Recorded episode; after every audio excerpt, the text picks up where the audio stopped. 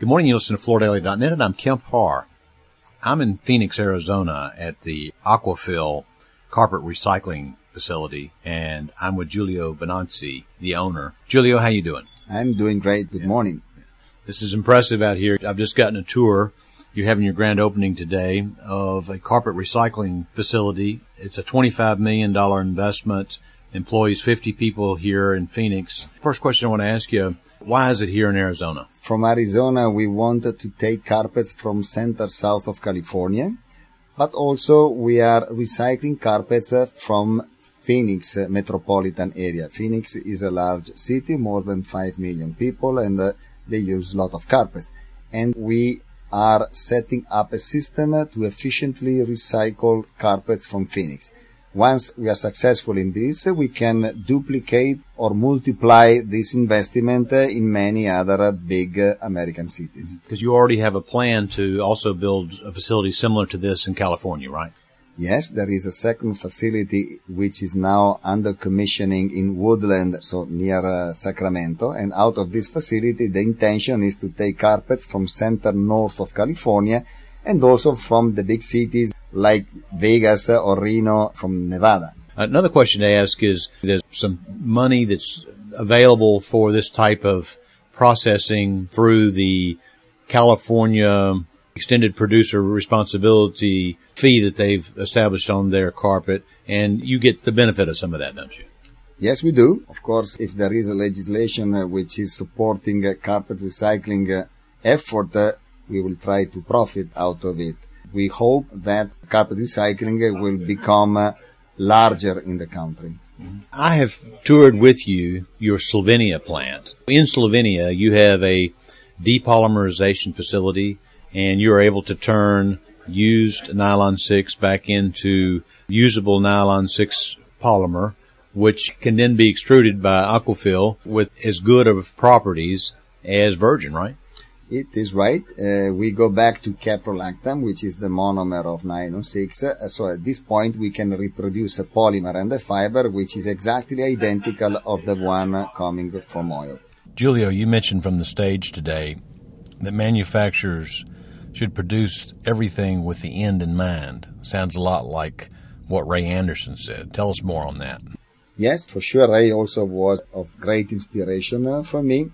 I like to mention the first time I heard Ray talking about his Mission 2020, it was 1998. And I said, this guy is crazy.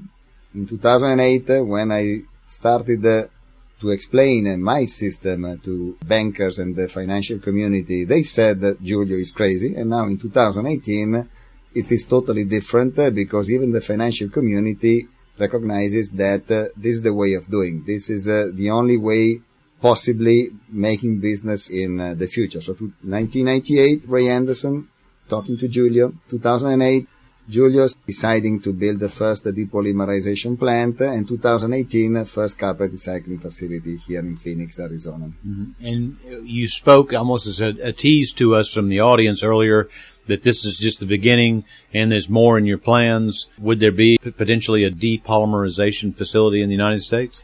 This is one of our projects. Of course, we need enough waste, enough secondary raw material to build a chemical recycling plant here in the U.S. When we have 5 or 6 of these carpet recycling facilities up and running, we should have enough secondary raw material. So 2 are already on the road. We are not far away. Let's go back and look at a bigger picture of Aquafil, if you will. I think it was about a year ago, in December last year, you went public on the Italian Stock Exchange, but your family still has the managing control of the business, right? Yes, the company was traded into the stock exchange market in Italy last 4th of December of 2017. The intention was not to sell the company, but was to retain the majority. In fact, we still control 58% of the shares, and to raise additional capital funds to build, among other things, these carpet recycling facilities, and to expand our Econyl regeneration system in Europe.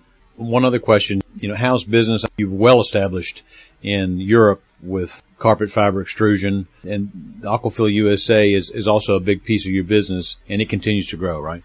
Yes, we are very happy with our investment and experience here in the US. We are so happy that we will have shortly 4 facilities here in this country.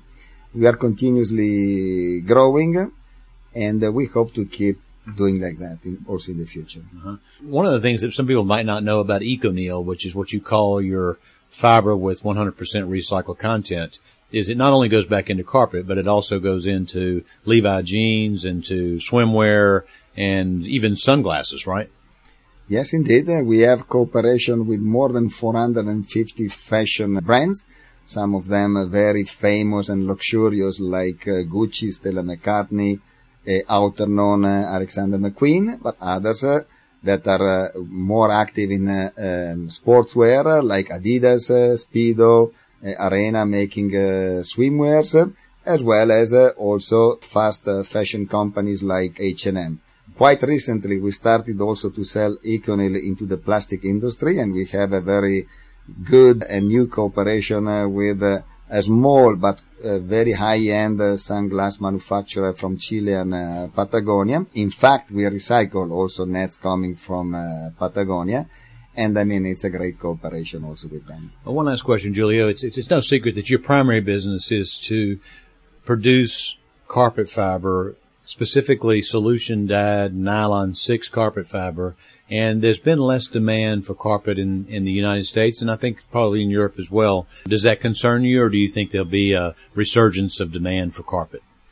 I think that carpet is a beautiful product. There are beautiful carpet companies that are redesigning carpets, making them even more beautiful, more performing, lasting longer, and recycled and recyclable. I believe that at this point, this textile flooring will resurge and will return as a very important solution for our flooring. Mm-hmm.